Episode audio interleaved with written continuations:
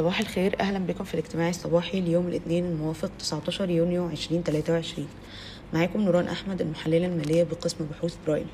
من أهم أخبار ال macro النهاردة إن الحكومة المصرية وقعت على اتفاق مع مؤسسة التمويل الدولية عشان تكون مستشار مالي استراتيجي لبرنامج الطروحات.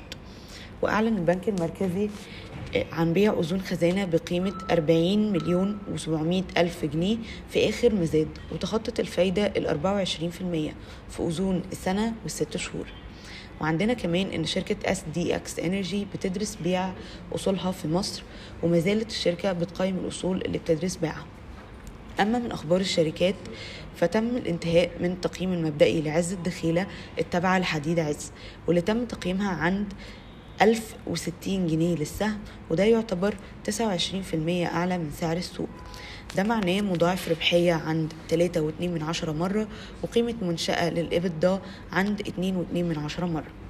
بالنسبة لطاقة عربية وهي شركة تابعة لشركة القلعة للاستثمارات المالية فتم تأجيل التداول على أسهم الشركة لبعد العيد الأضحى.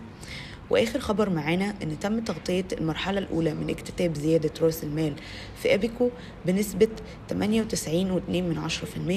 وده بيساوي 48 48 مليون و700 ألف سهم من إجمالي أسهم ب 49 مليون و600 ألف سهم.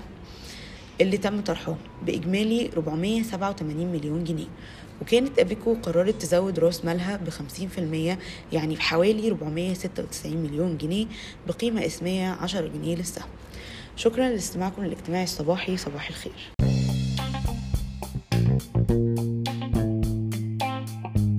يرجى العلم أن هذا العرض هو لأغراض معرفية فقط ولا يمكن اعتباره عرض أو توصية شراء أو بيع أو إدارة استثمارات أو خدمات استشارية. ينصح باستشارة مستشارك المالي قبل اتخاذ أي قرار استثماري علما بأن الأداء التاريخي ليس مؤشرا يعتمد عليه لتحديد الأداء في المستقبل.